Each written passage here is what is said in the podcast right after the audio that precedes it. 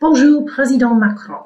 Trinity Center for People with Intellectual Disabilities, TCPID student, Lia Gogarty talks student life, musicals, poetry, and questioning French President Emmanuel Macron on digital equality.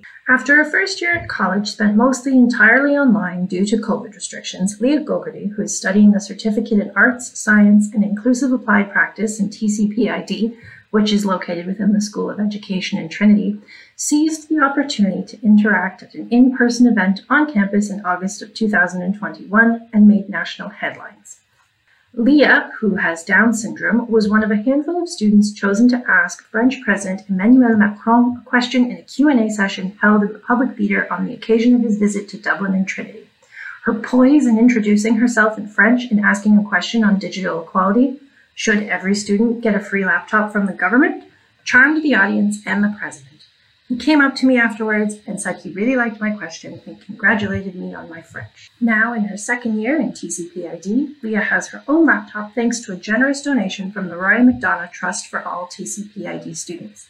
We couldn't manage without it. We need it for homework and to watch tutorials, which is what led her to advocate on behalf of those that can't afford one. Her language skills are the result of working hard in the Leaving Cert and then doing a course in Montpellier.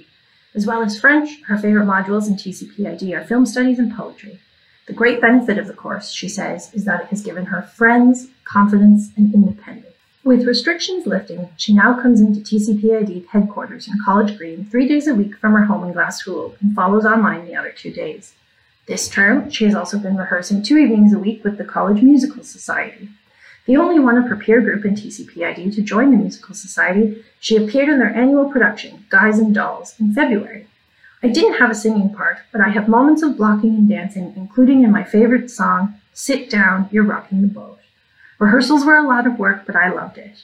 Everyone in the society is extraordinary and talented, amazing voices. She is interested in doing more acting after graduation and maybe a poetry course to deepen her practice.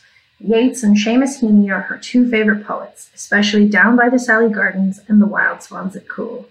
And the spirit of Yeats' swan seems to glide over her own lovely poem, By the Water's Edge. By the Water's Edge by Lia Gogarty. When I stand still, closing my eyes, I can hear the sea rushing into me. Then I can picture a seal popping his head, sunbathing on the water's surface. I can see the waves crashing in the shore with dirty soapy foam coming in and out of the ramp of the pier, watching the waves leaping over rocks. All is peaceful, with seagulls gliding through the air in the sunshine. A sunflower has been born by Lia Gogarty. In the dark days of January, I sat beside the window, watching the rain bucketing down. Outside in the gloomy, miserable wet, dark with heavy, wild wind blowing everywhere, in the garden that night. I sat there, sipping my hot, steamy warm beverage beside the roaring fire, wearing my cozy, fuzzy pajamas, hoping my sunflower I planted would survive the storm. That very morning, the storm had died down. Summer arrived in early July. I walked outside into the warm, cool breeze in my face. I walked over to the flower bed, hoping my sunflower would grow. I looked around the flower bed. Then I came along, a big flower with yellow petals, moving with the sun. A sunflower has been born. I was hoping this moment to happen. Sunflower has been born.